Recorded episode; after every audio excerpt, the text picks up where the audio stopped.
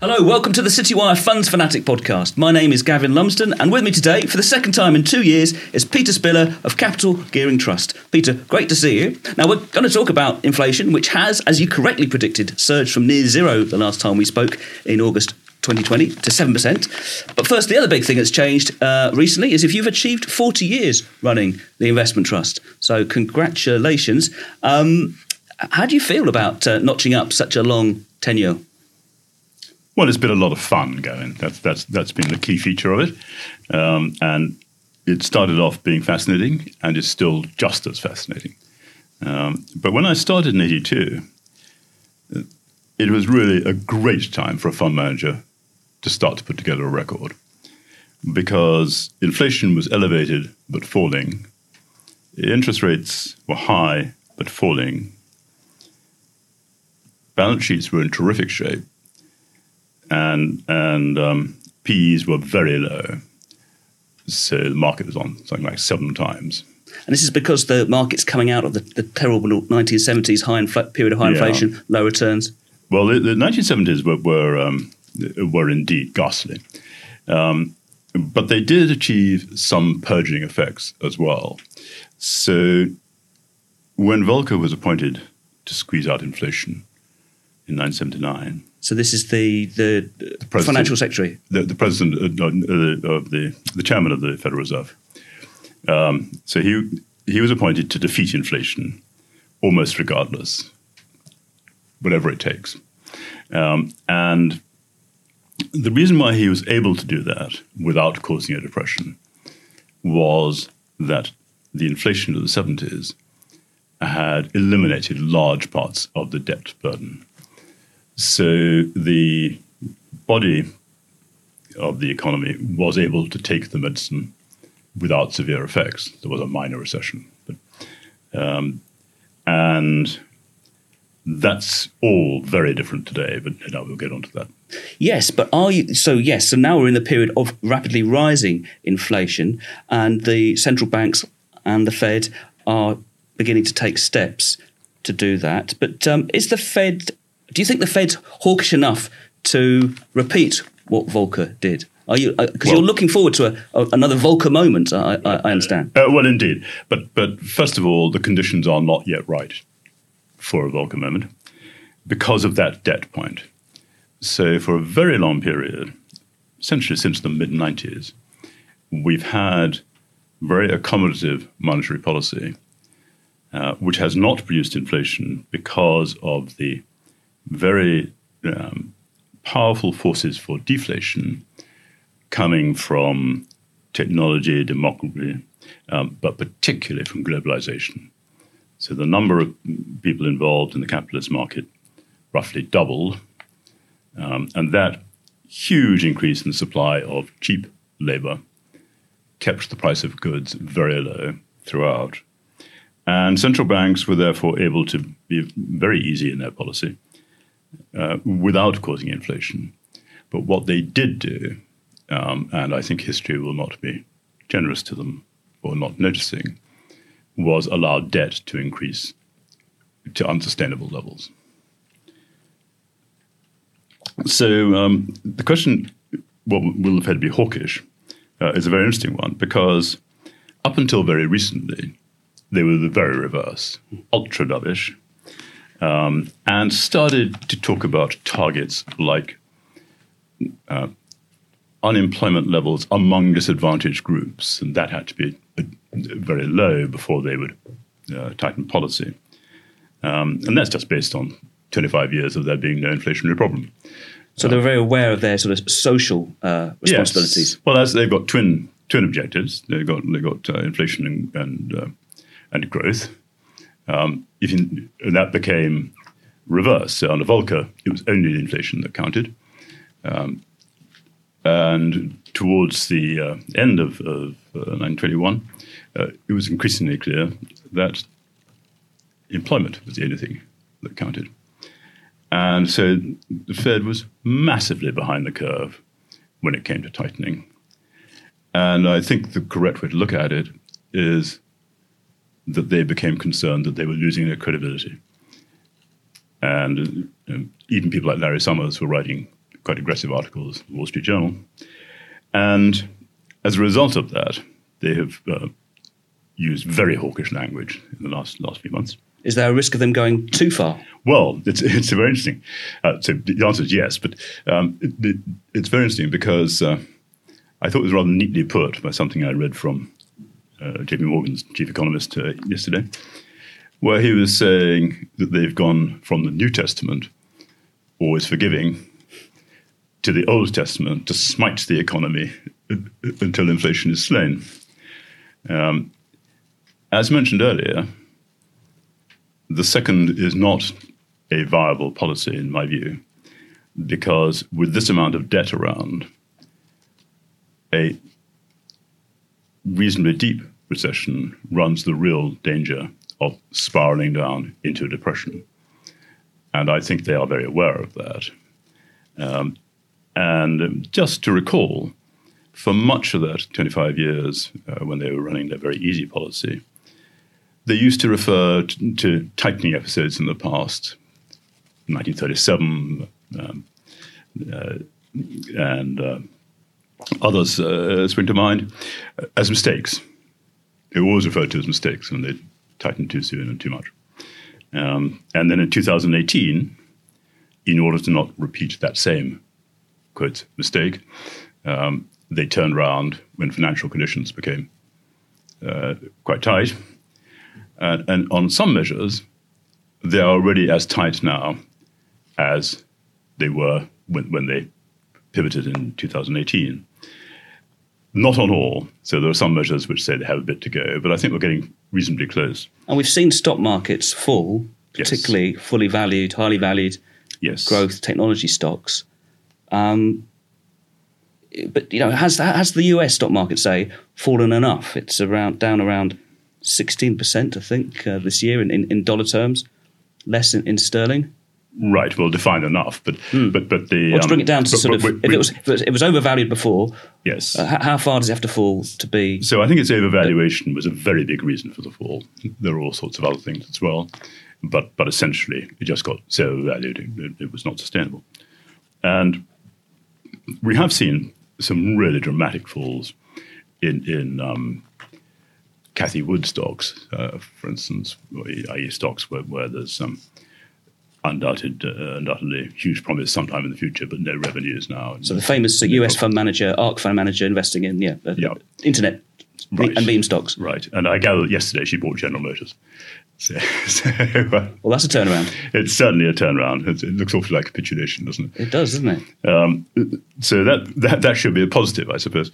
But the um, long the short of it is that using um, Shiller's CAPE um, and and Tobin's Q and so forth. So CAPE is uh, cyclic, cyclic adjusted price to earnings. Yeah, right. Yeah, and Tobin's Q measures book to book to price. Um, and um, these are sort of long-term ways of assessing absolutely. value. They tell you nothing at all about timing, um, but um, they, t- they say quite a lot about value. Um, and to become good value on those grounds, we still got quite a long way to go. So, so the brief answer to your question is I don't think we're there yet by, by any means. And of course, the background is very unfavorable. So the debt, as mentioned, but also earnings are um, as high as they've ever been relative to uh, to GDP and profit margins are very high because monopoly has been tolerated um, as a matter of policy for, for a long time. And those things are beginning to change. The real, the real signs. Politically, politically, yes, and also on the expectation that will sort of mean reversion, things revert back to yes, the norm. and the labour share of, of, GDP and so forth has been thoroughly depressed. Um, is likely to to rebound. So, so, um, so no, we're quite a long way from fair value on the S and P 500. What about in the bonds market? Because uh, again, U.S. government bonds uh, have, fallen very sharply as well in response to rising interest rates and, and inflation. Um, you know, you tend not to invest. You don't invest in conventional uh, bonds. You invest in, in inflation-linked bonds. Correct. But um, you know, uh, I was wondering whether you thought conventional bonds also look better value now that they've the prices have fallen, and their yields have gone up. Well, actually, just to point out we do invest in, in conventional bonds um, as cash management, so very short, high quality corporates, for instance, um, in, the, in the UK. Um, bonds have, have fallen, therefore, by definition, are better value than they were. Um, but we have a very different view of the likely evolution of inflation compared to the markets. So if you look at the break-evens, the implied inflation rates um, are quite elevated in the short term. Actually, I wonder, Peter, if you, if that the, um, the break-even is an important concept. If you could just uh, uh, quickly explain um, okay. what they are, please. As, as, ever, it's more complicated, Gavin, than you yeah. might you might expect. That's why I'm so, asking you to, to explain so, it rather than me. So um, the uh, the yield on a um, on index-linked bond can be parsed between the nominal yield of a bond of the same duration same credit. Um, and the break even. And the break even is normally defined as the expected inflation rate over the, uh, the period of the bond. Um, but I think it can be parsed further into the expected inflation rate over the life of the bond and a premium, an insurance premium, in case that expectation is too low. So, what has happened in the UK on that reading of it is that actuaries have said to trustees of pension funds, there is no limit to that insurance premium that you should pay because it produce, produces certainty that you can pay, meet your obligations so, so in real terms. You should hold them. You must time. hold them. And the result of that, there isn't enough supply to, uh, to satisfy that requirement for for pension funds. And the result is that, of that has been to push that premium very high, or to put another way, put another way, to push real yields down to what seemed to us uh, quite extraordinary levels and so they're extraordinarily expen- unattractive. So they're expensive, yeah, and therefore they're not as good as they might be into indicating what inflation will be. Well, the, the real thing is they're, they're, very expensive and distorted. So you're you're right on that point. Um, but but uh, also they're very vulnerable to big falls in the short term. And indeed, we've seen very long UK index links for 40% uh, in the last few months. So you've got about a third of capital gearing invested in these linkers, inflation linked um, right. government bonds, but they're mostly US.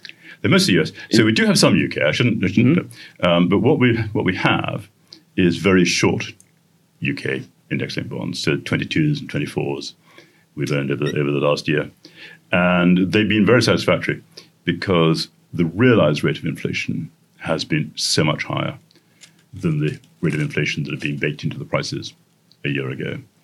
Um, and they still look fine. Right. And because their returns are linked to inflation, inflation is yeah. going up, they're, they're going and, up. But the thing is, because they're short, they weren't impacted by the rise in nominal rates uh, to, any, to any, anything like the same extent.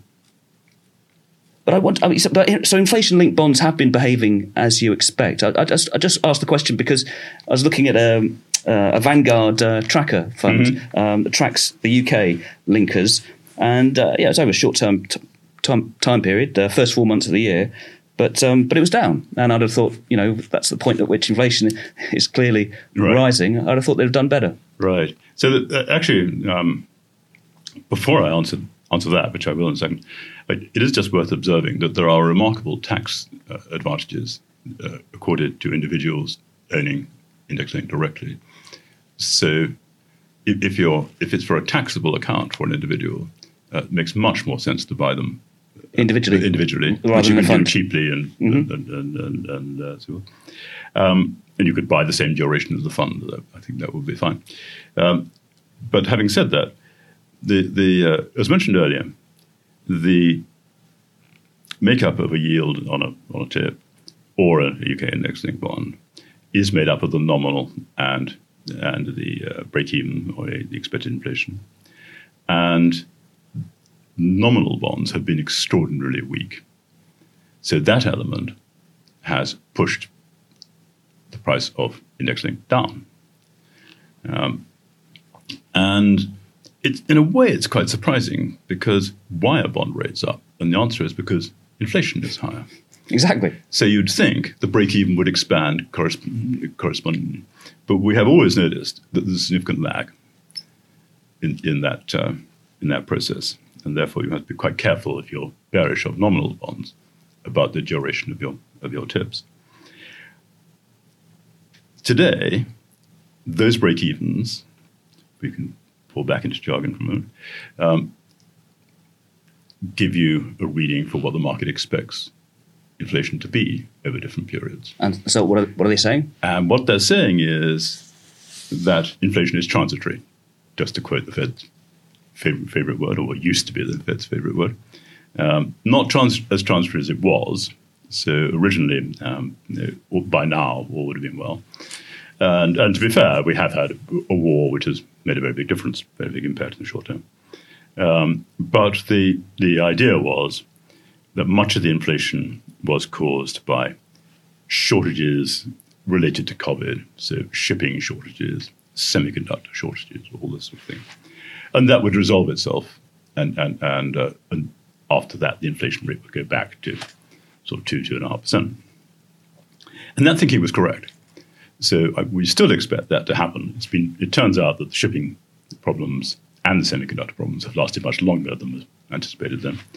Uh, but nevertheless, uh, in, uh, in a year's time, I think it's a reasonable assumption that, that uh, these uh, supply problems will have been sorted out. So, do you agree and, that inflation will subside then? Yeah, right. Now, hang on a second. so, so they probably added 1%, shipping alone probably added 1% to inflation in the US, and that will be reversed over, over the next year, will be, will be my guess. So that's good. That's good. Um, secondly, there's, there's, consideration of the base effects.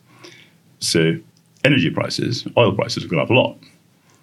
And if they just stay the same, stay at that elevated level, then there's no inflationary impact mm-hmm. in the com- forthcoming 12 months. So that also is helpful and will reduce the rate of inflation. The problem is that the inflation um, has been around for so long and is likely to stay around, particularly given the war, with its impact on food as well as energy, um, for wages to start to respond. And wages are by far the best indicator of ongoing inflation. I see. And so we've seen wages uh, rise quite a lot. There's going to be some very interesting negotiations in the UK uh, coming up. So nurses, for instance, um, I think the recommended uh, increase is 3.5%, something of that kind. Um, one nursing union has suggested that 12 would be a more appropriate level. Um, so you're reckoning the workers are not going to accept the argument that inflation is transitory. They're, they're feeling it right now. Right. And, and at a minimum, they want to be compensated for past inflation at an absolute minimum. Um, but generally, just looking back over history, workers have always felt that, that um, they should be at least compensated for, for current inflation. And in fact, there are, I recall academic studies done in the 70s which demonstrated um, that people who didn't get a, a, wage rise, which kept them whole, uh, on the whole became uh, demoralized and, and, and, productivity fell. So, so uh, there's, there's every reason. But of course, I have sympathy with people settling wages now because who knows what the inflation rate is? Is it the very high rate we're enjoying today? Um, and which will peak again if the bank is right in, in, in, uh, in the autumn, uh, or is it the underlying rate, which is probably about half that, uh, about that level? Um, but um, because of that change in globalization, particularly, and demography, as Goodhart has, has uh, expanded, but, but particularly globalization, uh, which it actually looks as though it's in reverse now um, with the geopolitics as much as anything else, as well as the experience of, of COVID and, and, the demonstrated benefits of short supply lines and so forth. So companies are trying to produce their goods nearer to, to yeah. their home markets. Yeah, had more control. Um, but but also um, there's ever greater reluctance to, to have reliance on China um, after the experience of what it's been like for, for to have reliance on anything coming from Russia. Um, and um, so the underlying situation is dramatically different from what it's been in the years from, let's say, the early 90s uh, to last year. And so to analyze it, it's probably better to go back to see what how did markets and, and inflation rates behave in earlier periods. And I think the best illustration that we can find is that in the, in the late 60s, so in 1965, President Johnson was elected in unfortunate, no, it wasn't elected actually, he moved into the White House in, in unfortunate circumstances on the uh, death of Jack Kennedy. And he had a great ambition to do something for the poor. Um, and uh, he launched the so called Great Society program. So, this is where Medicare and Medicaid uh, were uh, launched. And, um, inherited the Vietnam War. And because the war was so unpopular, he did not feel able to tax the population to pay for it or pay for both. And, the, the, and, uh, and this is where the debt problem starts to emerge. Well, it's where the overstimulation problem starts to emerge. So we'll, we'll get to the monetary policy later. But, but so in 1965, the budget was in balance. Um, inflation had been for five years between one and one and a half percent. Um, unemployment had been falling. So actually, when he came into office, it was more or less at the NAIRU, i.e., as low as it can get without causing inflation. And his policies overstimulated it, increased the budget deficit, and it blew out by nothing compared with where we are now, but, but to 2.5% of, of GDP. But that overstimulation of an already fully, fully employed economy uh, pushed inflation up by roughly 1% a year. So in the middle, middle of the 60s, it was 1.5. By the end, it was 6. Uh, after that, obviously, it got much higher in the, in, in the 70s. But, um, and we have as a basic background exactly that going on now. So, forgetting all these special factors, the deficit, budget deficit, even for this year, and the economy is, is clearly fully employed, huge shortages of, labor everywhere, and the deficit is forecast to be 4.8%. Uh, if we get the slower growth that, that is quite widely feared, presumably it'll be greater, um, so we've got exactly the same thing overstimulation on the fiscal front um, and presenting the Fed with a really difficult problem. So, where do you think inflation could be going then? Uh, if it isn't as transitory because wage demands okay. so, so start coming. As we were discussing, there are all sorts of things to push it down the short term. So by the end of the year, it will be significantly lower than it is today. And so as we speak, it begins with an eight. Um, but um, I would expect it to be down to four and a half, five by, by the end of the year. But that's not on the way to the two and a half that the market's anticipating. I see. After that, it, it, it, uh, it keeps going, unless we have a major recession. It keeps going sort of down or up? no, it keeps going up. Mm. Um, it, it recovers. It dips to that. But um, but the um, the market is assuming we, we, will get some sort of minor recession, and that, that somehow will control inflation and control wages. Um, I think the evidence for that, looking at past history, is, is quite insubstantial. Um, so we anticipate, it's a very long way of answering your question, but we anticipate that at some stage investors will come to believe that that inflation will be high, and then break evens will go significantly higher, and there'll be a significant capital gain on TIPS. So, um, that, so the Treasury index linked US government bonds are linked to inflation. Yes, they're called Treasury inflation protected securities. Thank you. Um, and um, uh, because there's another reason for believing inflation has to be quite high, which is that if you have excessive levels of debt, then there historically have been just two ways of, of solving that. One is to default on the debt, or to have circumstances where the creditors uh, uh, uh, lose their money. Um, and the other is to inflate it away with financial repression, as it's called, which is the state of play where inflation is high but nominal interest rates are well below that rate of inflation. Because one way or another, the owners of the debt have got to lose. Um, and the um, when you've got excessive debt, that process has to be sufficiently long or great um, to to uh, get debt into a better relationship with assets and incomes. So after the war, the, the World War, France had huge debt, um, but they had a, a um, really uh, quite alarming period for five years till 1950, where, where inflation was very elevated, got to 50 percent. Um, but but at the end of that period, they had dealt with the debt. And uh, I can't help noticing that that period was followed by Les Trente Glorieuses, the 30 years when the French economy grew uh, remarkably. Um, I see. And, and that's kind of like the conditions in which you took over capital gearing all well, those indeed, years ago. In, in, indeed. So, so but as we stand right now, your thesis has been sort of proved uh, well completely right, but there's more to go. You can see inflation rising. And therefore, the effect on stock markets is going to be further falls because yes. they're not really anticipating that. So, inflation, uh, well, they might be starting to now, but, um, but inflation historically has not been good for, for equities. Although I should refine that uh, slightly. So, if you take a full cycle from low inflation through high inflation to low inflation again, over the full period, you've done fine in equities. But it turns out that almost all the reward comes from the peak.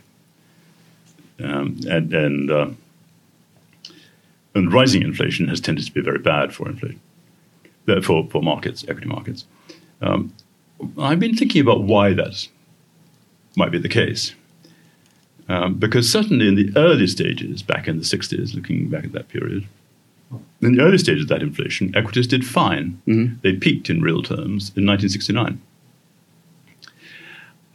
But I think it's because, as well as, as um, some effect on valuation on PEs, because nominal rates tend to rise with inflation, there is also a recognition that it's going to require a recession to defeat inflation or to control it. And that that itself inclines people to put a lower valuation on the earnings even while they're going up. So, are you, are your, your, your position very defensively? You invest uh, a third in uh, these index bonds. Um, you invested in property. Yeah, could you just tell us, remind us, you know, what's the your asset allocation and what it's trying to achieve? Because your, your, your philosophy is capital preservation. You, you, yes. you, want to preserve people's money in real terms after inflation, which clearly is going up. Correct. So, so um, our allocation at the moment is is um, 20% in what we call dry powder. That's to say, very short index linked treasury bills, um, very short quality corporate bonds, um, and so forth, and cash. Um, and then we have um, the third, in, in, as you say, in index linked of one form or another. So there's a bit of an overlap those two. Um, and and we have rather more in risk assets than you might imagine for someone with our uh, rather pessimistic view. When you're talking about shares and property, I think. Yeah, property and alternatives and, and, that sort of thing. Um, and the reason why we've got a bit more in risk assets than you might expect uh, is that if you go back to February 2020, we had 30% in risk assets because um, we thought values were very difficult to, uh, to invest in. Um, obviously, March 20 threw up a lot lot more opportunities. And by the time we get to the end of the summer, we're 50% invested uh, for you in, is, in, risk assets. Is a lot. Um, still uncertain how things are going to work out. They have worked out much better than we, we uh, uh, than we could count on. We thought, um, uh, but um, and we're still about 44, 45 percent in risk assets. And the reason why we've got much less in cash-like dry powder, uh, much more investment, is the cash was then um, very limited in its um, losses from inflation. So, so the real value of cash didn't go down much, didn't, didn't move much. Um, whereas now plainly it, it, it, does. So we have a lot of emphasis on trying to capture um, indexation of one kind or another in equity markets So- or alternative markets.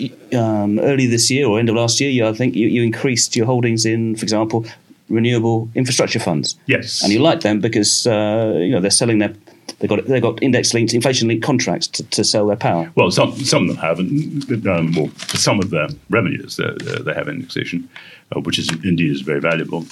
But uh, but they also have exposure to merchant power, and the war.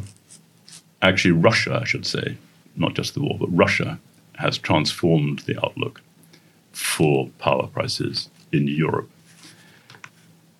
for some time to come, we think. So back in the summer, long before there was a war, they were Gazprom was not shipping gas for storage. So obviously, summer is a time of storage of power of gas, um, and winter you use those stores. Um, so the inventories were very low going into the into the um, into the winter, and it it seemed to us that Russia, having achieved a market share which was so high, roughly 40% of, of European gas, had discovered that they had power not unlike that of OPEC in the oil market in the 1970s. They had sufficient uh, market share that if they cut back supply just a little, they could raise the price a lot and making their total revenues higher. And the um, war obviously has exacerbated that a lot. So there are all sorts of plans for Europe to replace Russian gas, which they're doing as rapidly as they possibly can. So there's no criticism of that at all. Um, but what they replace it with is going to be more expensive than than uh, gas was before all this process began. There's been an estimate that it's going to cost Germany 12% of its GDP. Right. yes, these, these are big numbers, aren't they? Um, but, but, the, but for us, just, just looking at the infrastructure stocks, um, the key point is that merchant gas was always, or merchant power, was always discounted at a much higher rate than those fixed index linked uh, cash flows, which, which you referred to. Uh, with good reason, because they were very uncertain. Um, but in these circumstances, we're pretty confident that the prices will be sustainably of power will be sustainably higher than it was before all this process began. Not necessarily as high as it is now, but um, but it presumably has to fall from now because then it looks looks um, absurd. But but but nevertheless sustainably higher. Um, and when you get those sort of cash flows being discounted at numbers like eight percent, eight and a half percent, uh, that starts to look very attractive. Uh, we've they've moved a long way in the last uh, few months, so so we've been very very pleased with the, those investments. Um, but I don't think the, the story's over yet. Are you seeing any other opportunities in uh, investment companies? Because discounts have been widening in recent weeks. Um, yes, so we, we um, in fact today we, we have bought quite a lot of, of, uh, of an investment trust. Um, I'm not going to mention which one it is uh, again because we're still buying it. Um, but um, we do get circumstances where you get distressed sellers, and and um, discounts are are uh, getting significantly wider. Um, and we particularly like trusts where where um, there are commitments that the discount will not be allowed to to uh, expand. So the board will buy back shares or. Well, it's where they say they will. Um, so very often they're rather feeble about it. Um, so they they do indeed buy back shares. They don't buy back enough to prevent the discount from widening, um, which is quite contrary to what they said. I mean, they committed to to a discount level, not that they would make a token gesture if, if discounts were wider. Um, so, and we have been quite successful over the over the years to holding the feet of directors to the fire a bit and saying, "Look, you made a promise here; you need to keep it." Um, and um, that is much better for them. It's much better for the trust. It's better for everybody. It's certainly better for the shareholders. Um, but also, of course, they make significant capital gains when they buy in at discounts um, and sell, selling assets obviously at par. And just thinking about your, you know, you've criticised um, uh, investors who have a naive ESG approach. So ESG being environmental, social governance. But uh, you know, you, have taken a pop at uh, investors who. Um, you know, exclude oil companies from their portfolios, right? Um, and I think that's because you know you, you argue, and others argue that they need uh, capital support while we're going through this transition. Well, I think the, the, the key thing is to decide what kind of an investor you want to be one that improves the world or one that has uh, marketing potential because we've it's got nothing to do with with, with anything that's and green fund. Remote. Yeah, yeah, absolutely. Um, and uh, I saw BP the other day. Um, I think every second word was responsible. I mean, they really get the message, um, and and um, they behave in, a, in an excellent way. And think about a world where the ambition of some campaigners was met, and none of us would would would, would own BP or Shell, or we'd persuade them all to sell all their oil assets and, and gas assets. And what would happen? We still need oil and gas. Uh, so this is um, this is Pontius Pilate. Uh, right. I, I, use the products, but I wash my hands of the uh, process of getting it to me. Um, but but if you think about what will happen, is they all end up in the hands of presumably private equity and a particular kind of private equity which has no qualms about what happens and, and, and are presumably much less responsible than BP or Shell would be. So I think this is not a, a, an advance for the world. But the other thing is that if we electrify the world, we're going to use a lot more um, electricity. Um, and the amount of, of uh, oil uh, demanded is, is forecast to be roughly where it is now for some time to come. But oil feels depleted about 5% a year. So it requires a lot of investment to stand still. Um, and if we don't provide that investment, and it, the evidence is uh, that that is the investment in, in future supply is below that required, uh, then the price will be very high. Now, if you're green, you might think that's great. Um, but I think if you're a consumer, you wouldn't. Um, so we need to be careful about what we wish for. Absolutely. Um, getting towards the end of my questions, Peter, but just in terms of your uh, um, performance, your, your aim is to, as I said earlier, is to give investors in capital gearing um, a, a, a, real return after inflation. And, uh, and, and you've done that over the long term. Um, you don't necessarily beat the UK stock market, but it's a uh, it's a real return after inflation, and it's a less volatile uh, performance than following the, well, the stock market uh, index.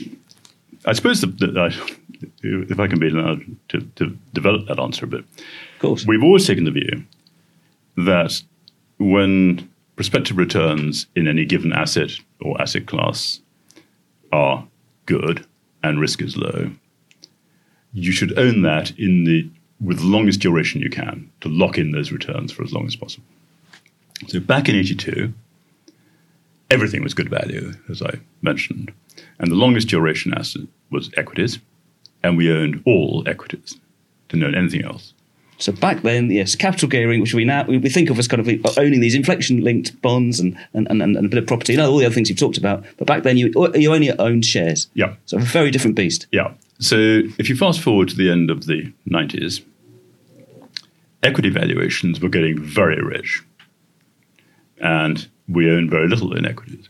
But bonds still offered fantastic value, including nominal bonds, so about 4.5% real, that sort of thing. So we owned a lot of bonds, including um, 30 year bonds and so forth, which is why we were able to sail through the crash of 2000 with an up year. Um, and one of the things I'm proudest of about our record is that although the, the overall return has been quite satisfactory, so if you'd put um, £10,000 into the shares in, in, in um, 1982 and reinvested the income, who does that anyway? Re- reinvested the income. The theoretical investor. You would now have 2.8 million. Wow. So a long, long way ahead of the UK market. Okay. Um, but but the, com- the converse is also true. When prospective returns are very poor, then uh, and risk is high, you want as least as little duration as, as you uh, can possibly achieve. Um, and, and, that probably means very low weightings in, in ordinary equities. Um, so I can't remember if I used the analogy last time we spoke, uh, Gavin, but I think it's like Grandma's Footsteps.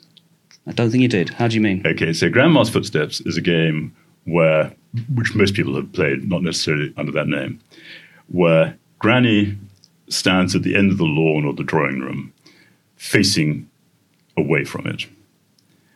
And small children line up at the other end.